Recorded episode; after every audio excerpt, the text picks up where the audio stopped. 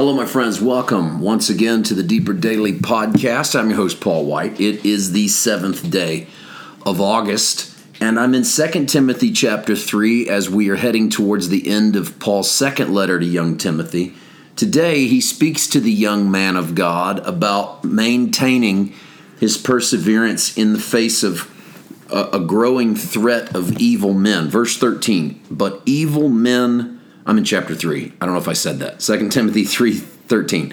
But evil men and impostors will grow worse and worse, deceiving and being deceived. This idea of evil men growing worse and worse. Paul says something similar. Let me go to 2 Thessalonians in chapter 2 verse 11. He said, "For this reason God will send them strong delusion that they should be so that they should believe the lie that they may all be condemned who do not believe the truth but had pleasure in unrighteousness. And so Paul seems to think that that there is a place for the uh, for those who refuse to love the truth, uh, that they fall prey to deception. That there's actually a place for um, God to remove that threat uh, in a way. I think that's Paul's way of saying that God takes care of removing that threat. So it's not as if he's he's telling Timothy uh, this is going to be the destruction of the church um, this is something that's going to happen. He also doesn't indicate that it's a, a sign that the church has lost its way.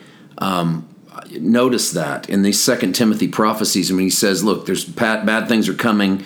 People are going to love themselves, traitors headstrong, etc., etc. Always learning, never able to come to knowledge of the truth. Evil men and impostors are going to get worse and worse. It's because the church has lost its way. It's because the church refuses to see the truth. No, it's just because. And so there's always going to be bad things happening that are associated with the quote unquote the church or the ministry. People are going to call stuff the anointing that's not the anointing. They're going to call stuff the Holy Spirit that's not the Holy Spirit. That's not an indication that the church has lost her way.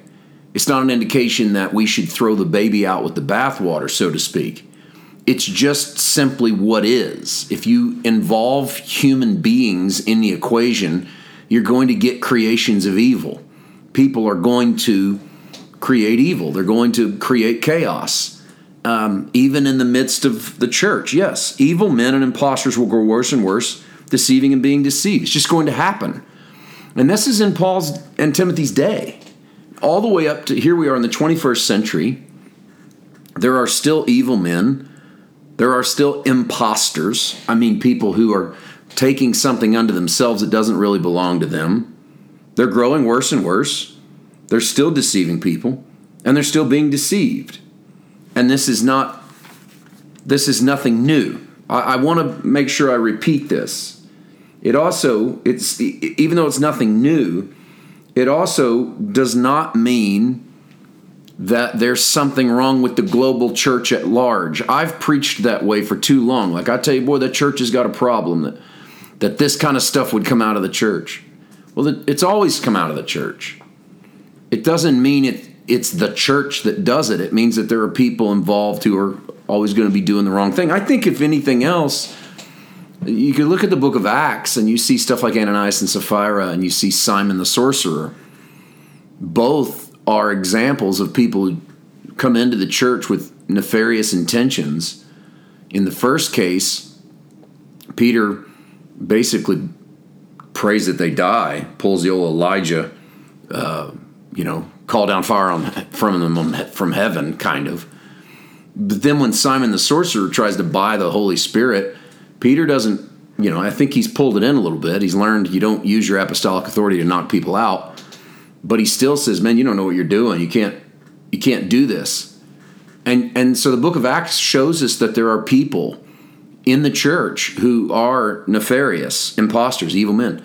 But you don't see Peter in his next sermon say, "Hey, we got a real problem in the church, man. We've lost our way. If we could if we're the kind of ministry that can allow someone like Simon the sorcerer to get in the inner circle, we got a problem. No, they just address the people as they rose up. I think they started addressing them incorrectly and then they learned to dress, address them correctly. And so when I look around the landscape of the church, we're in we're in a sort of gotcha era where people are trying to find old tweets of things people said and put them up so they can show, look, this guy's a hypocrite. And we're in the, and I'm a podcaster.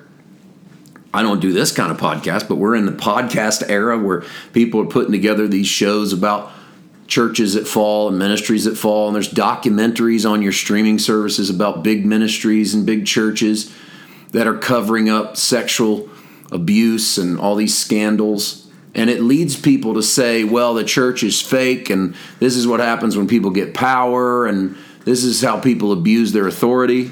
And some of that's true. This is what happens when some people get power, and this is what happens when people abuse their authority. But it doesn't mean that the church is wrong. It doesn't mean that the church does no good. And it also doesn't mean that the church has lost her way, because that's the low hanging fruit in that message. You go, well, the church has lost her way, or this kind of stuff wouldn't happen. No, no, this kind of stuff happens, happened in 2 Timothy 3. This kind of stuff happened in the book of Acts. It doesn't mean the church has lost her way. It means we have to always be on guard. We do have to watch out for evil men and impostors. They're going to grow worse and worse. They're going to deceive and they're going to be deceived. How do we combat it? 14. But you must continue in the things which you've learned and been assured of, knowing from whom you've learned them. So we go back to the things we know and we wrestle them over and we continue walking in them and we know who we learned them from. In Timothy's case, of course, he learned them from Paul, and this is a, a little bit of Paul's, and Paul has this tendency, he does this a lot in his writings, but this is kind of Paul going, Hey, you heard this from me and you trust me, and I'm not one of these evil men and imposters growing worse and worse. So if I said it, you can take it to the bank. And I know there's danger in, a, in doing that right there, too. But for purposes of this letter, it's Paul saying, You know me and you know what you heard of me. So go back to that stuff. And in a way, what that might be to us is you know the love of God that brought you in you know the message of the gospel that saved you.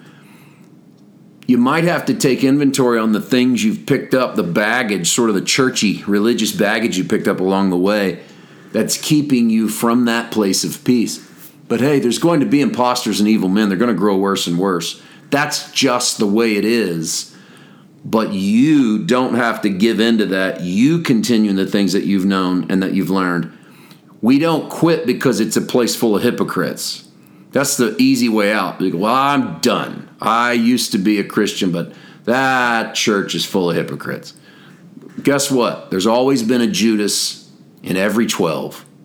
And if Jesus can have 12 and one of them be a traitor, that means the other disciples didn't quit because, well, if Judas is fake, I'm not going to do this. There's always going to be someone in there.